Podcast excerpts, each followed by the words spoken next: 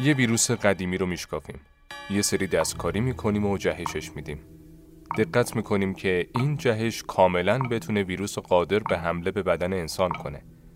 اون وقت بوم یه اتفاق میفته و ویروس همه جا منتشر میشه.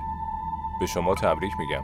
تونستین یه قاتل خونسرد و بیرحم و تولید کنید که ساکت و مرموز 5 میلیون انسان رو بکشه. بی گلوله بی هزینه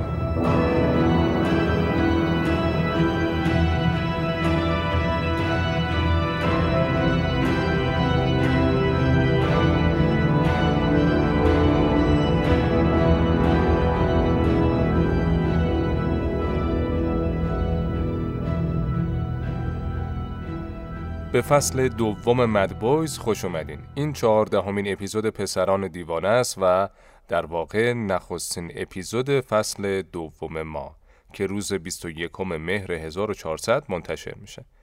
من مجتبی حسامی هستم و این پادکست رو همراه ساسان آقایی و مهدی قدیمی تولید می‌کنیم.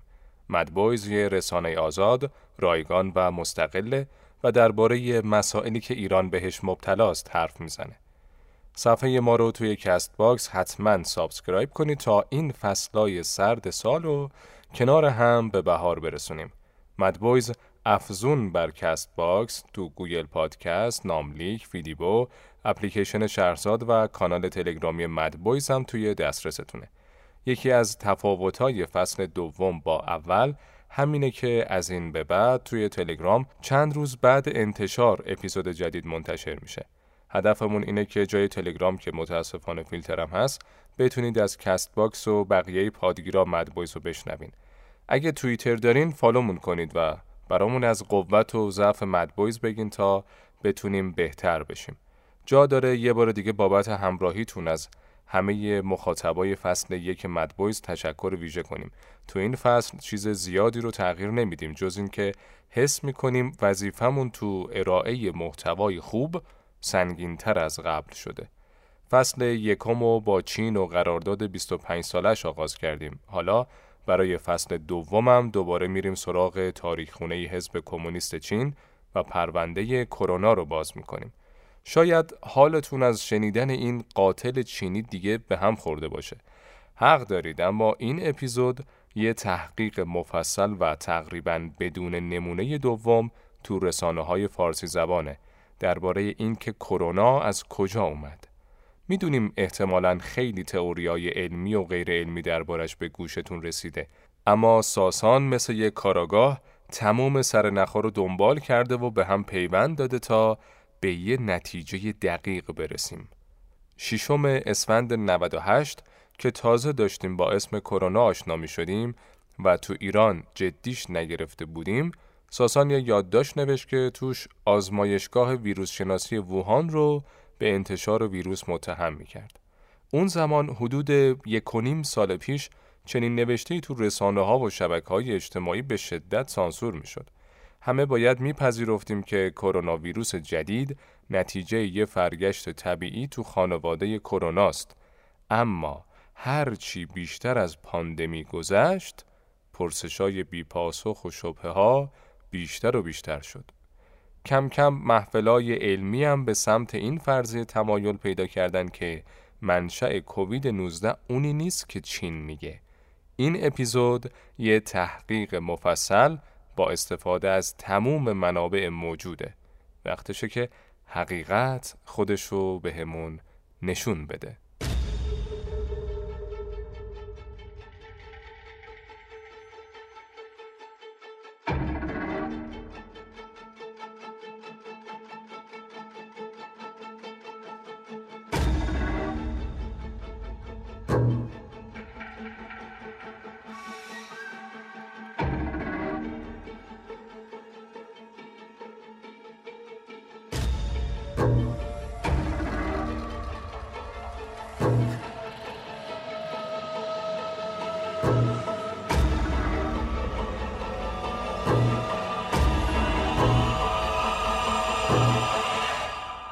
به دومین جشن تولد قاتل چینی خوش اومدین.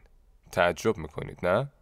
بر اساس تاریخ نگاری رسمی چین از همهگیری کووید 19 نخستین پیامی که چین درباره دیده شدن یه نوع زاتوری منتشر کرد برمیگرده به 3 دسامبر 2019 یا 8 دی 98 پس هنوز سه ماه زمان مونده تا انتشار ویروس چینی حقیقتش اما نه. امروز این فرضیه که کووید 19 برای نخستین بار تو دسامبر 2019 تو ووهان منتشر شده به کلی از اعتبار ساقطه.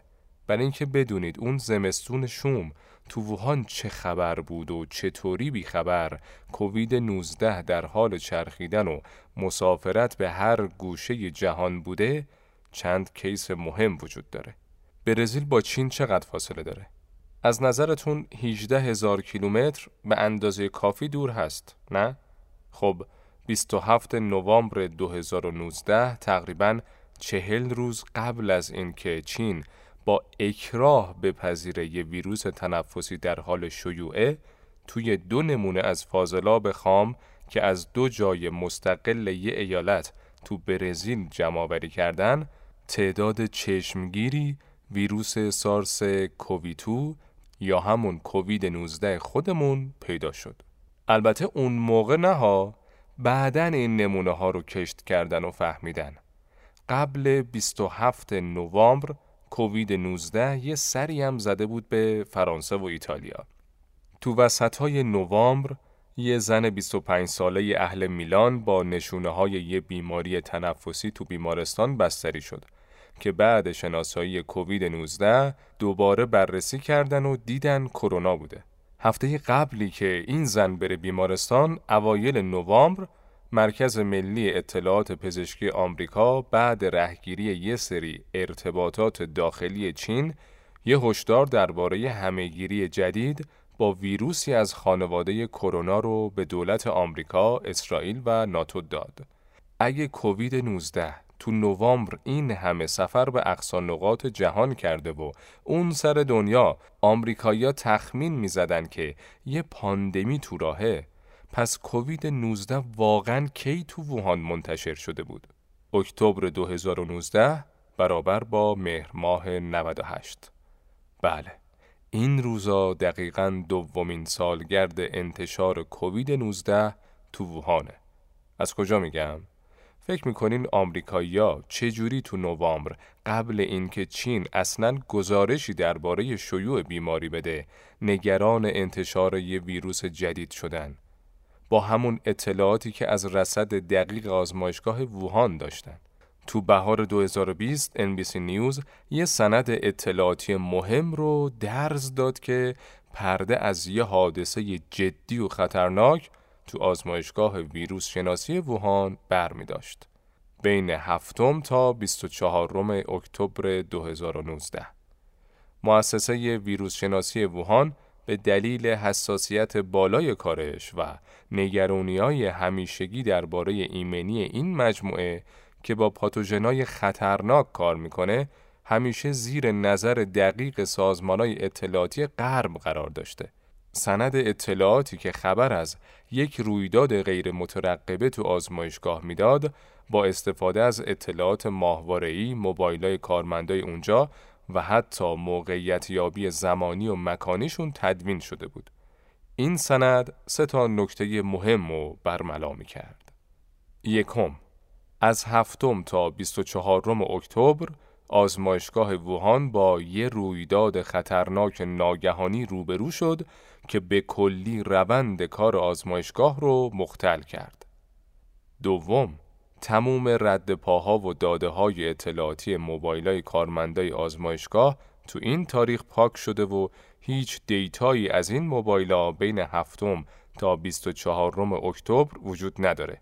با وجودی که قبل و بعد این تاریخ همون کارمندا از همون موبایل ها استفاده می‌کردن. سوم تا 19 اکتبر تموم خیابونای منتهی به آزمایشگاه بسته شده بود و امکان رفت و آمد عادی وجود نداشت. چین هیچ وقت درباره این که تو اون تاریخ تعیین کننده چه اتفاق مرموزی تو آزمایشگاه افتاد توضیح نداده. همینطور که چند هفته بعدش وقتی کنفرانس پزشکی جهانی سالانه ووهان با وجود ارسال تموم دعوتنامه ها و برنامه ریزی ها لغو کرد هیچ توضیحی نداد که چرا تنها توضیح قانع کننده ای که برای اتفاق مرموز و خطرناک آزمایشگاه ووهان توی اکتبر 2019 وجود داره فرار آزمایشگاهیه. فرار آزمایشگاهی یا نشت ویروس از آزمایشگاه اتفاق تازه تو دنیا نیست. آنفولانزای روسی 1977 یا شیوع تب برفکی 2007 تو انگلستان نمونه هایی از نشت آزمایشگاهی هن. آزمایشگاه ووهان هم تو این زمینه سابقه داره. ویروس سارس که در حقیقت یه جوری نیای کووید 19 به شمار میره قبلترش چندین بار از آزمایشگاه های چینی فرار کرده بود. بابت همینم ریچارد ابرایت زیستشناس مولکولی آمریکایی سال 2017 به مجله معتبر نیچر گفت که از توسعه فعالیت های آزمایشگاه ویروس شناسی ووهان نگرانه. ابرایت و چند تا دانشمند دیگه مثل رالف باریک استاد بیماریای همگیر تو دانشگاه کارولینای شمالی از اینکه آزمایشگاه ووهان به مرجع کار با کرونا ویروس تبدیل شده نگران بودند. ابرایت سه سال قبل ظهور کووید 19 به نیچر گفته بود تنها تأثیر این کار خلق و ایجاد یک خطر جدید و غیر طبیعی در آزمایشگاه است. آزمایشگاه ووهان اما به کارش ادامه داد و توی اکتبر 2019 فاجعه رقم خورد. ویروسی که دانشمندای ووهان در حال کار باهاش بودن تو همون حادثه مرموز از آزمایشگاه فرار کرد یا شاید شما بگین فراریش دادن. اولین جایی هم که بعد آزمایشگاه بهش سر زد همون نزدیکیا بود. بازار خیس حیوانات ووهان به اسم بازار غذاهای دریایی هوانان 20 کیلومتر اونورتر از آزمایشگاه زاتوریه ناشناخته داشت میچرخید و قربانی می‌گرفت. بعدش هم به سرعت سفرش به سراسر جهان آغاز کرد. فرانسه، ایتالیا، آمریکا، برزیل و خیلی جاها. حکومت چین اما تا دو ماه بعدترش ساکت ساکت بود.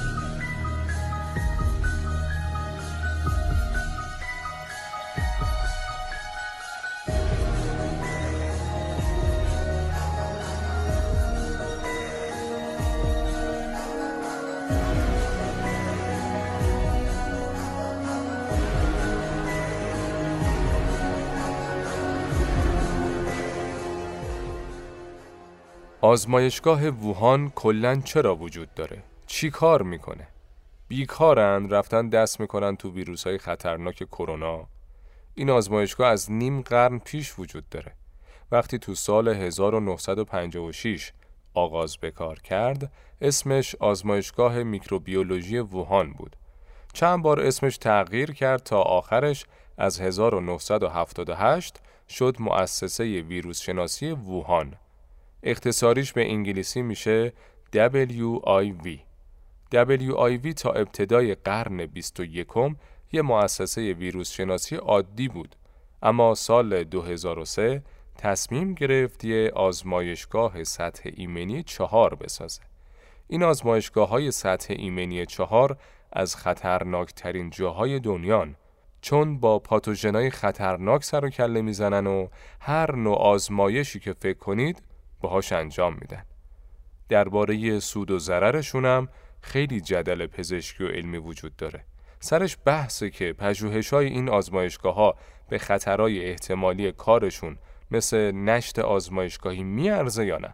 کلا آزمایشگاه ویروس شناسی تو دنیا زیاد داریم اما از مدل سطح ایمنی چهار چند تا بیشتر نیستن. دو دهه پیش که آزمایشگاه ووهان تصمیم گرفت خودش رو ارتقا بده دوره گل و بلبلی چین و غرب بود و جهان هر کمکی برای ساختن این آزمایشگاه کرد. دلیلش این بود که مرکزهای پیشرفته بهداشتی جهان نگران ویروسهای خانواده کرونا بودند. این خانواده دردسرساز پرجمعیت تو دهه 60 میلادی کشف شدن و انسان می‌تونه به برخی گونه هاش مبتلا بشه.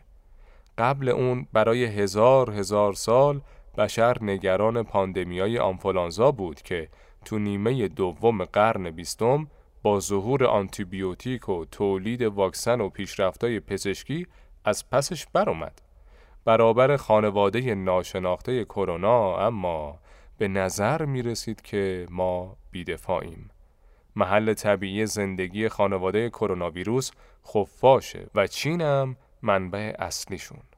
وقتی تو سال 2002 برای نخستین بار ویروس سارس از خانواده کرونا به سرعت تبدیل به یه همهگیری شد، تمایل جهانی برای پژوهش درباره کرونا ویروس به وجود اومد. بیماری سارس هم از خفاشای جنوب غربی چین به انسان منتقل شد و اسمشو گذاشتن سندروم شدید حاد تنفسی. همه اینا توجیه خوبی برای تبدیل مؤسسه ویروس شناسی ووهان به پایتخت تحقیقات درباره کرونا بود.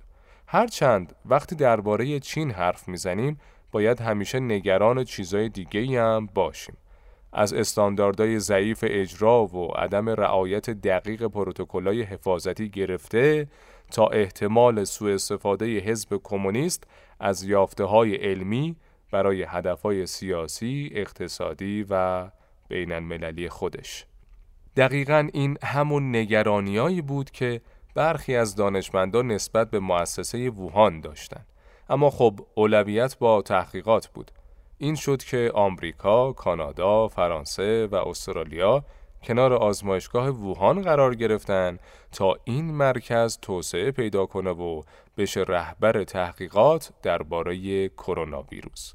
اخیرا گزارش یک کمیته تحقیق تو کنگره آمریکا نشون داد که چطوری آمریکا تو دوره اوباما هر سال میلیون ها دلار بودجه تحقیقاتی به آزمایشگاه ووهان می‌داده اما این تنها مورد نیست. سال 2014 طرح آزمایشگاه ایمنی زیستی WIV با 3000 متر مربع فضا برای سطح ایمنی 4 دو تا آزمایشگاه سطح ایمنی 3 و 20 آزمایشگاه سطح ایمنی دو استارت خورد.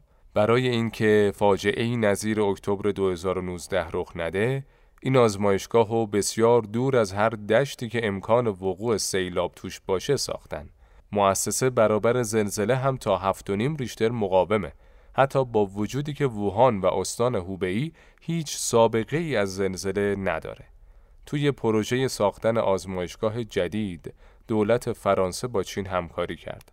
دانشمندای چینی هم تحت آموزش آزمایشگاه های دانشگاه تگزاس و آزمایشگاه میکروبیولوژی کانادا قرار گرفتن. خیلی از کارکناش هم فرستادن لیون فرانسه تا آموزش ببینن. با وجود مشارکت قدرتمند کشورهای پیشرفته، آیا نگرانیا درباره آزمایشگاه ووهان نادرست نبود؟ نیچر و لانست دو مجله معتبر علمی و پزشکی با بررسی گزارش های قدیمی درباره این آزمایشگاه تایید کردند که برخی استانداردها و پروتکل‌ها به درستی تو WIN اجرا نمیشه. مثلا عکس‌ها و فیلمایی از پرسنل آزمایشگاه موجوده که نشون میده بدون تجهیزات حفاظتی نمونه ها و لاشه های خفاشا رو جابجا می‌کردن. استاندارد اجرایی احتمالاً ضعیف مؤسسه اما هیچ وقت وسوسه کارای سطح بالا و خطرناک با ویروس کرونا را از بین نبرد. دانشمندای ووهان دست به کارای خیلی خطرناکی می زدن و ابایی از دستکاری تو گونه های مختلف کرونا نداشتن. حالا سوال اینجاست. آیا داشتن یه ویروس جدید رو خلق می Mad Boys Mad Boys یک رسانه آزاد، رایگان و مستقله. تنها حمایت شما از ما subscribe به صفحه Mad Boys تو Castbox ه. با این کارتون به مدبویز امکان میدین که تداوم پیدا کنه. ازتون صمیمانه ممنونیم. مدبویز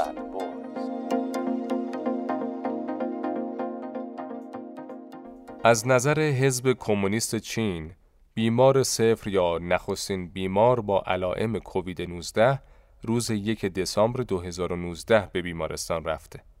البته همون جور که تو بخش اول گفتیم این کاملا نادرسته. دو کیس آنتیبادی تو ایالات متحده نشون داده کووید 19 تو دسامبر 2019 به آمریکا سرایت کرده. برای همین ممکن نیست ووهان تازه توی دسامبر درگیر شده باشه. بعدا خود حکومت چین که دید مطالعه ها نشون داده کشورهای مختلف از نوامبر درگیر ویروس شده بودن نظریش رو درباره بیمار صفر تغییر داد. حالا میگن نخستین مورد گزارش شده عفونت با کووید 19 برای 17 نوامبر و یه مرد 55 ساله ساکن استان هوبئیه.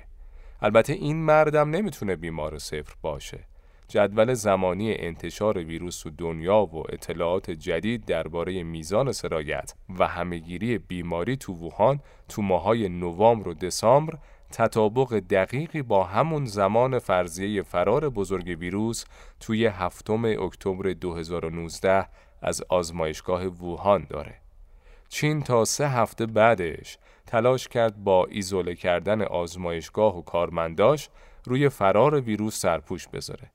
وقتی هم کووید 19 شیوع پیدا کرد، چین همچنان سرگرم پاک کردن سر نخا و رد پاها درباره اتفاقات اکتبر 2019 تو آزمایشگاه ووهان بود.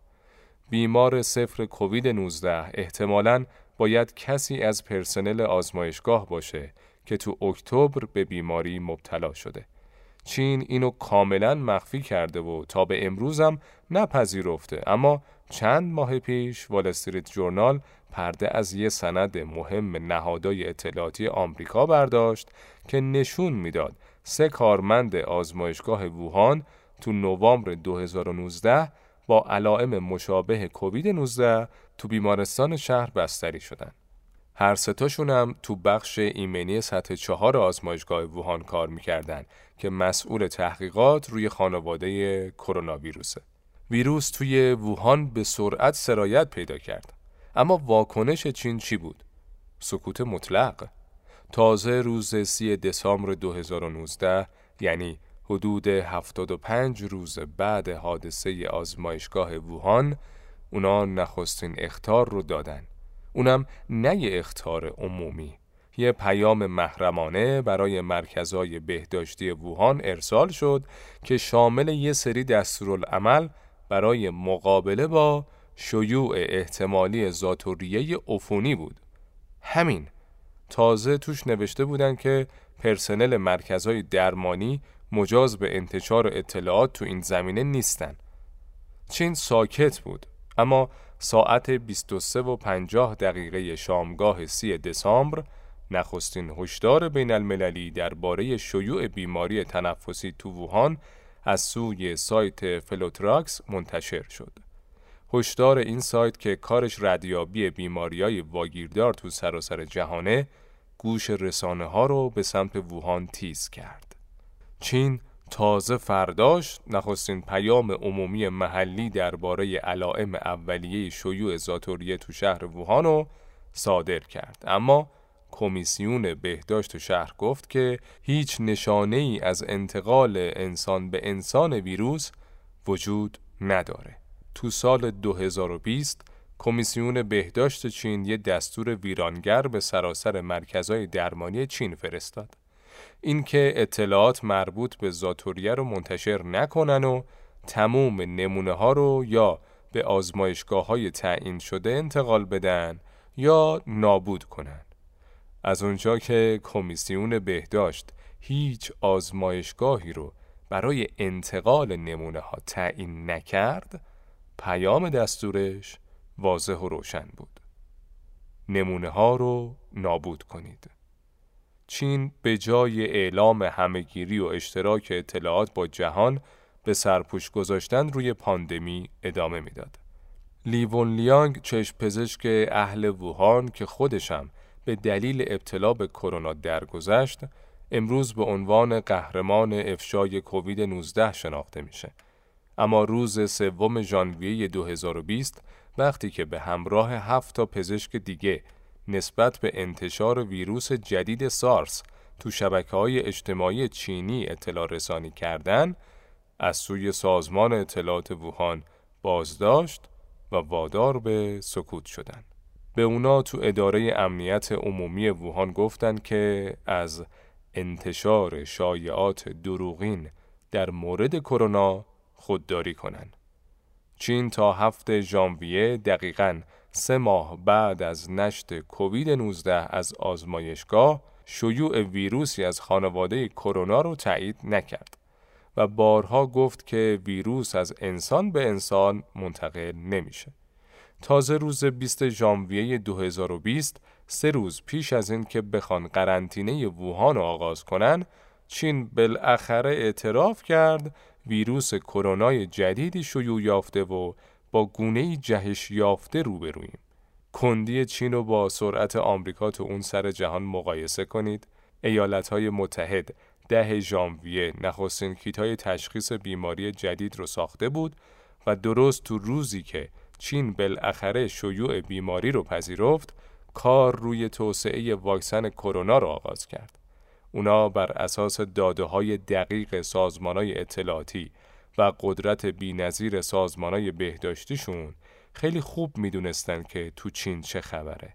اما چطور چین که حدود 20 سال بود با بودجه کلان داشت روی خانواده کرونا کار می‌کرد نمی‌تونست همه این کارا رو خیلی زودتر بکنه؟ چرا اینقدر تو همه چی تأخیر کرد تا کووید 19 تموم جهان رو بگیره؟ دانشمندای دانشگاه سافتمتون بعدا با مدل سازی دقیق گفتن که اگر تنها سه هفته زودتر چین واقعیت رو گزارش می کرد شانس جهان برای پیشگیری از پاندمی چندین برابر بود و قربانیای کووید 19 می‌تونست به شدت کاهش پیدا کنه. چین با وجود آگاهی از همه چی اما سکوت کرده بود تا کووید 19 با خیال راحت کارش رو انجام بده. هر کسی هم که تو ووهان درباره بیماری حرف می‌زد و خفه می‌کرد. چرا؟ چون می‌دونستن وقتی کووید 19 که تبدیل به یه مسئله جهانی بشه همه دنبال سرنخاش میگردن. سه ماهی که چین سرگرم اختفای همهگیری بود اون پشت صحنه کارای مهمتری داشت. همه سرنخها و رد پاهایی که به آزمایشگاه ووهان می رسید باید خوب خوب پاک می شد. تمامش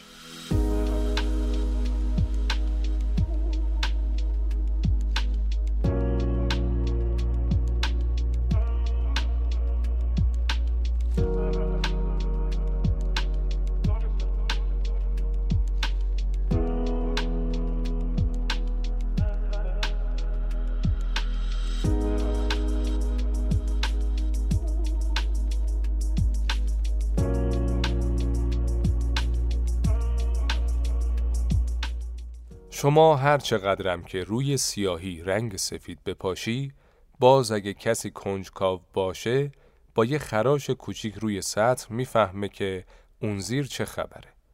چین کارشو به نحو احسن انجام داد. تلاش کرد همه رد پاها رو پاک کنه. بعدش هم پول زیادی تو رسانه ها و محافل علمی خرج کرد تا دهن همه رو بسته نگه داره. اما خورشید حقیقت پشت ابر نمیمونه. نخستین مشکل چین پیدا کردن یه متهم به جای آزمایشگاه ووهان بود. کانون اولیه انتشار کووید 19 بازار حیوانات دریایی ووهان تشخیص داده شد. هرچند همه کیسای ابتدایی بیماری هم مربوط به این بازار نبود.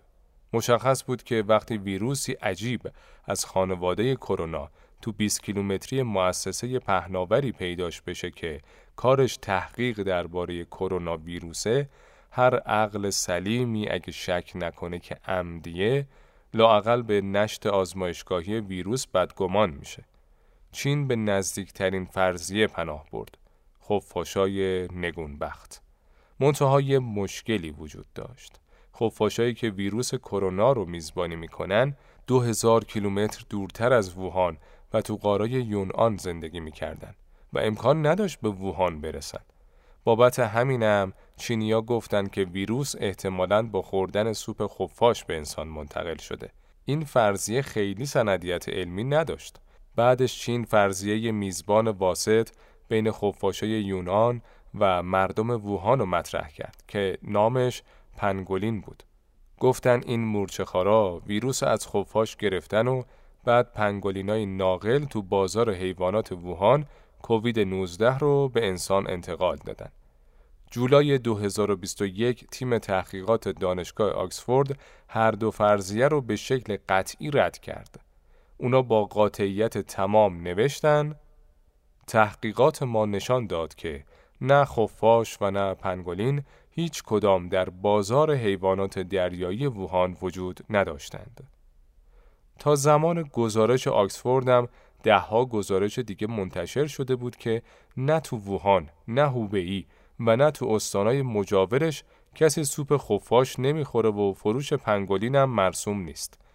ناتوانی چین تو ترسیم مسیری که کرونا ویروس از خفاشای نعل اسبی به انسان سرایت کرده زمانی معنادار میشه که بدونین تا به امروز هیچ منبع طبیعی برای میزبانی ویروس سارس کوویدو یا همون کووید 19 پیدا نشده.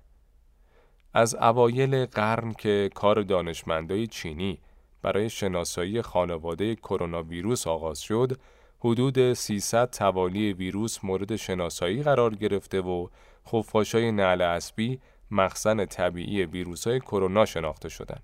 به همین دلیلم وقتی ویروس سارس تو 2002 به انسان سرایت کرد چیز ناشناخته ای نبود و به سرعت منبع طبیعیش تو بدن خفاش نعل اسبی پیدا شد و به مقابله سریع باهاش کمک کرد. با این سابقه وقتی کووید 19 شناسایی شدم یافتن منبع اصلی ویروس تو خفاشا نباید کار مشکلی باشه. اما نکته همینجاست. کووید 19 دقیقاً با مختصاتی که داره تا به امروز تو هیچ خفاشی دیده نشده. ویروس های مشابهش وجود داره. برخی مدافع های چین هم میگن دلیلش فقدان گونه برداری کامل از تمام خانواده کرونا ویروسه.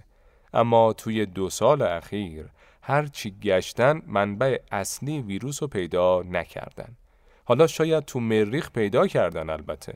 مقاله علمی معتبر منشأ کووید 19 یک بررسی انتقادی که کار تحقیقی مشترک و مفصلی از 23 دانشمند جهانی در همین باره است تو ScienceDirect منتشر شده و تلاشی برای رد منشأ آزمایشگاهی ویروسه. اما خود این مقاله بندای جالبی درباره نیافتن منبع طبیعی کووید 19 داره. این دانشمندا نوشتن تا کنون منبع طبیعی در خفاش یا میزبان جانوری واسط دیگری برای کووید 19 شناسایی نشده. و شکاف تکاملی قابل توجهی بین کووید 19 و نزدیکترین کرونا ویروس های جانوری هم خانواده آن وجود دارد.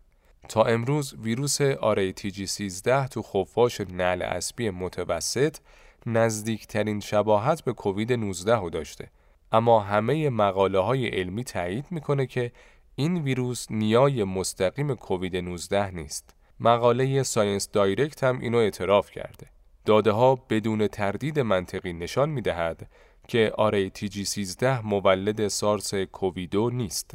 آن هم بدون دستکاری آزمایشگاهی یا جهیزایی آزمایشی.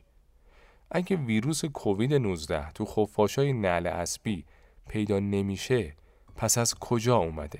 چین کم مونده بگه که کرونا تو هوا باردار شده و توی کریسمس زیبا تصمیم گرفته میزبان شایسته ای مثل انسان برای خودش دست و پا کنه.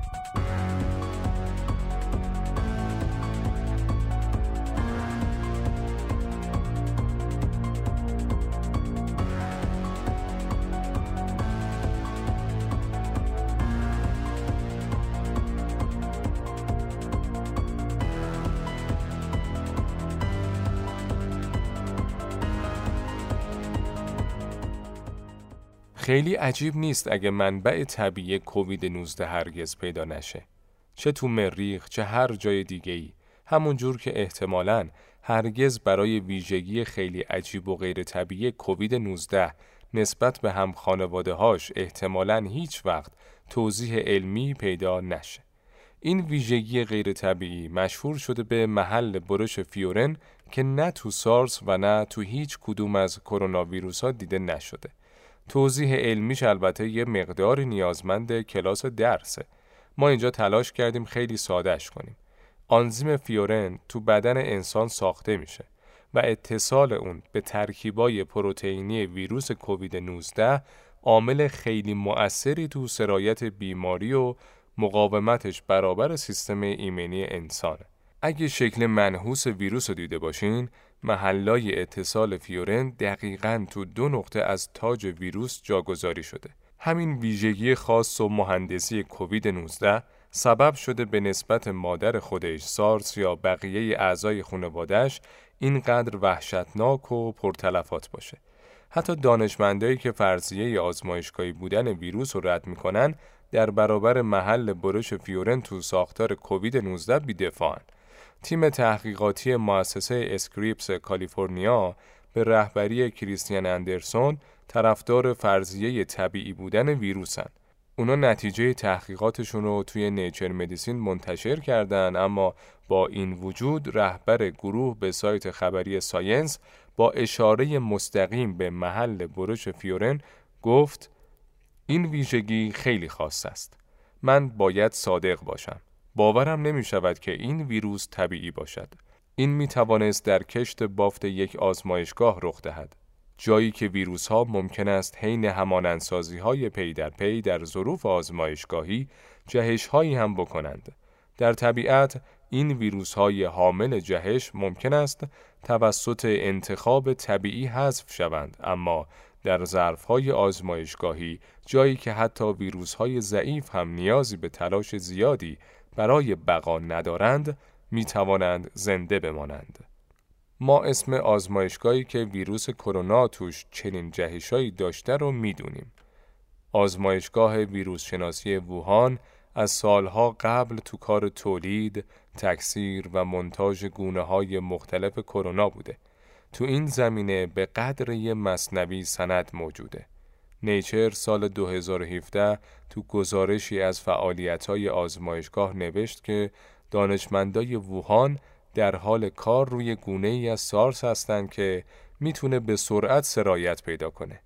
ساختار ویروسی که گزارش بهش اشاره می‌کرد شباهت عجیبی داره به ویروسی که سه سال بعد اسمشو گذاشتیم کووید 19. تو سال 2020 یا ارجاعات مکرر به گزارش قدیمی نیچر این مرجع جهانی تحت فشار چین ناچار شد که توضیحی تو ابتدای گزارشش بنویسه و بگه اون ویروس کووید 19 نیست. بعدا بخشایی از گزارش هم آب رفت. منتها داستان یکی دو مورد نیست. مقاله ای از نه تا دانشمند تو کتابخونه ملی پزشکی آمریکا وجود داره که سال 2015 نسبت به گردش یه خوشه از سارس با قابلیت انتقال به انسان هشدار دادن. این تیم از ترکیب سارس و کرونا ویروس خفاش ویروسی رو تو آزمایشگاه سنتز کرد که سلولای انسانی رو آلوده می کرد. مقاله بلند این دانشمندا حاوی نگرانی جدی نسبت به سنتزای آزمایشگاهی کرونا ویروس خفاش بود. سه سال بعد تو سال 2018 اعلام خطر دیگهی به چشم می‌خوره. گروهی از دانشمندای همکار آزمایشگاه ووهان مقاله‌ای منتشر کردن و از آنتیبادی کرونا بین ساکنین روستاهای مجاور قاره یونان خبر دادند. های موجود تو بدن روستایی از این جهت اهمیت داشت که نشون می‌داد سویه از بیماری از خفاشا در حال سرایت به انسانه. اما چطوری؟ تا قبلش تنها گونه های محدودی از کرونا ویروس خفاش قابلیت انتقال به انسانو داشت.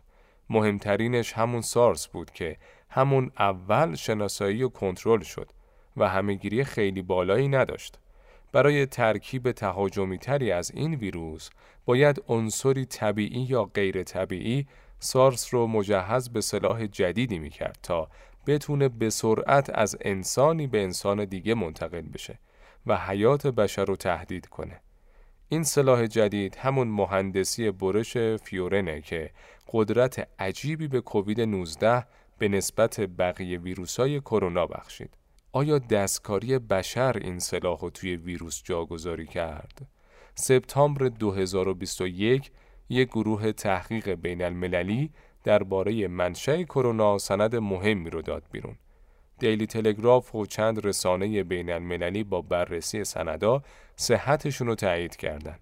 سندا برگرفته از مکاتبات و پژوهش‌های داخلی و بین المللی آزمایشگاه ووهان بود و ثابت می‌کرد که بین سالهای 2017 تا 2018 دانشمندای چینی قصد داشتند گونه ای از ویروس کرونا رو به خفاشای غار یونان منتقل کنند. آزمایشگاه ووهان برای طرح خودش نیاز به یه بودجه 14 میلیون دلاری داشت و از نهادهای آمریکایی برای تأمین بودجه کمک خواستند. اما آمریکا به دلیل بیم از فرار ویروس آزمایشگاهی ضعف استانداردها و مخاطره های طرح با اون مخالفت کرد. توی اون طرح دانشمندای ووهان بخشی از ساختار ویروس سارس رو شکافته و تغییر داده بودند و می‌خواستند با سنتز ویروس تو خفاشا نتیجه جهش ویروس رو ببینن. برای خانواده کرونا ویروس کووید 19 یه عضو ناخلف، ناهمگن و ناشناخته بود که هنوزم هیچ مسکنی تو جامعه میزبانش براش پیدا نشده. اما دو هزار کیلومتر دورتر از قارای یونان منبع لایزالی از ویروس در دست تولید بود.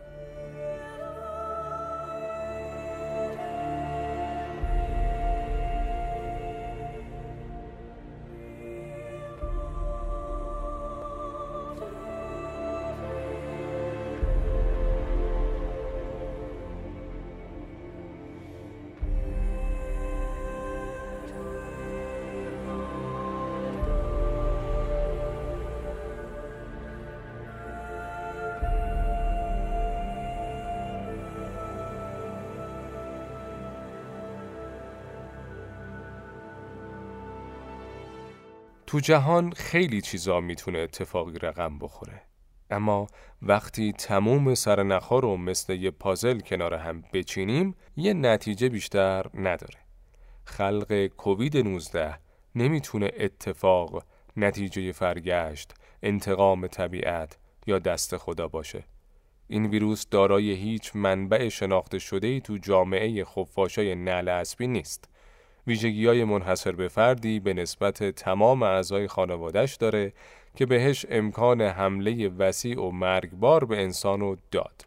و شیوعش نه تو قارای یونان پایتخت کرونا ویروس که از 2000 کیلومتر اونورتر آغاز شد. دقیقا همون جایی که یه مؤسسه ویروس شناسی خطرناک در حال کار با گونه های سارس بوده. گزارش های متعدد وجود داره که از چند سال پیش از شناسایی کووید 19 تو این آزمایشگاه در حال سنتز گونه های جهش یافته سارس بودند. در نهایت هم نخستین بیماران مبتلا به کووید 19 همونجا کار می‌کردن. بله، تمام این زنجیره پیچیده و طولانی چند ساله همون قدر می‌تونه اتفاقی باشه که تولید بمب اتم اتفاقی بوده. حالا می‌تونیم تاریخ پیدایش کووید 19 رو از نو بنویسیم. از سال 2015 آزمایشگاه ویروس شناسی ووهان تولید گونه های جهش یافته ویروس سارس را آغاز کرد.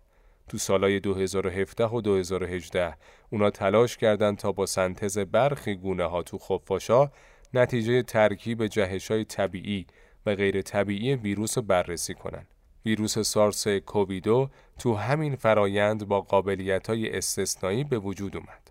تو اکتبر 2019 برای نخستین بار آزمایشگاه متوجه یه نشت بزرگ آزمایشگاهی و فرار ویروس شد. این نشت تا 15 روز بعد آزمایشگاه و پرسنلش رو درگیر کرد. اواخر اکتبر و اوایل نوامبر 2019 نخستین مبتلایان به ویروس در بین کارکنای مؤسسه پیدا شدند. ویروس خیلی زود به بازار خیس حیوانات ووهان هم سرایت کرد. تو سراسر نوامبر کووید 19 در حال آلوده کردن ساکنای ووهان و خارجیایی بود که توی شهر حضور داشتند. یه ماهیگیر دربارش گفته فکر می‌کردیم زاتوریه است. دسامبر 2019 فوج قربانیای مخفی کرونا ووهان و استان هوبئی رو در می نوردید و بقیه منطقه های چین هم نشانه های سرایت رو نشون دادن. همزمان بیشتر نقاط دنیا با نخستین کیسای بیماری ناشناخته تنفسی روبرو شدند. ایران هم از این قاعده مستثنا نبود و نخستین موردای بیماری تو آذر 98 دیده شد. اما تا اسفند ماه وجود کرونا رو انکار کردند. تا روز 31 دسامبر 2019 چین هرگز وجود یک بیماری رو به اعلام عمومی نرسوند و تا 20 روز بعدش هم هرگز به همهگیری کووید 19 اعتراف نکرد. وقتی که چین سرانجام پذیرفت یه بیماری تنفسی از خانواده کرونا تو ووهان همهگیر شده دیگه جایی تو جهان نبود که کووید 19 بهش سرایت نکرده باشه. در حقیقت چین یه ویروس محلی تولید شده تو آزمایشگاهش رو به تمام کشورها صادر کرد و اطلاعات حیاتی از ساختار و تأثیر ویروس رو مخفی. جهان برابر سلاحی مهاجم کاملا بیدفاع و تنها موند و کشتار بیرحمانه کرونا آغاز شد. چه پدرها و مادرایی رفتن چه خونواده های انگار بمب افتاده رو سرشون از هم پاشیدن و عزیزی رو بدون ودا بدون سوگواری بدون همدردی از دست دادن هزاران هزار میلیارد دلار سرمایه کشورها دود و هوا شد. کسب و کارای خرد پودر شدن و از اقتصاد جهانی چیزی نموند. ماها تو قرنطینه های لعنتی منزوی و متروک شدیم. مرگ تبدیل به جزو روزمره زندگیامون شد و عادت کردیم به ترسیدن از همدیگه. حالا بعد دو سال که داریم از زیر این مصیبت و آوار به تدریج بیرون میایم. نباید هیچ وقت هیچ وقت فراموش کنیم که کمونیستا با جهان چی کار کردن. نباید هرگز چینو بخشید و البته نباید هرگز این پرسش رو رها کرد که کووید 19 اکتبر 2019 از آزمایشگاه ووهان فرار کرد یا فراریش دادند.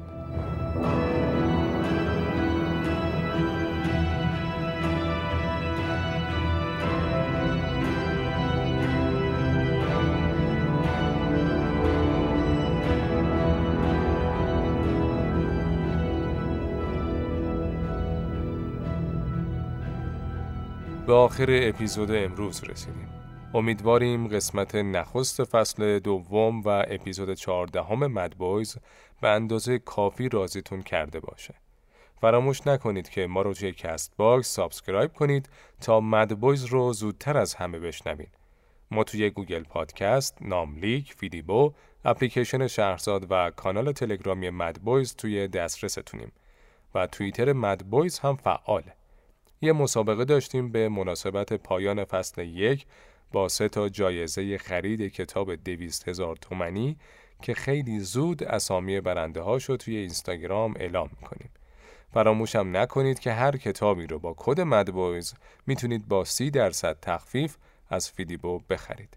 شماره 15 همه پسران دیوانه مثل همیشه چهارشنبه دو هفته بعد پنجم آبان منتشر میشه.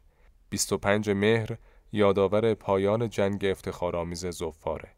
ایرانیا همزمان با رویدادهای افغانستان زیاد ازش یاد کردند.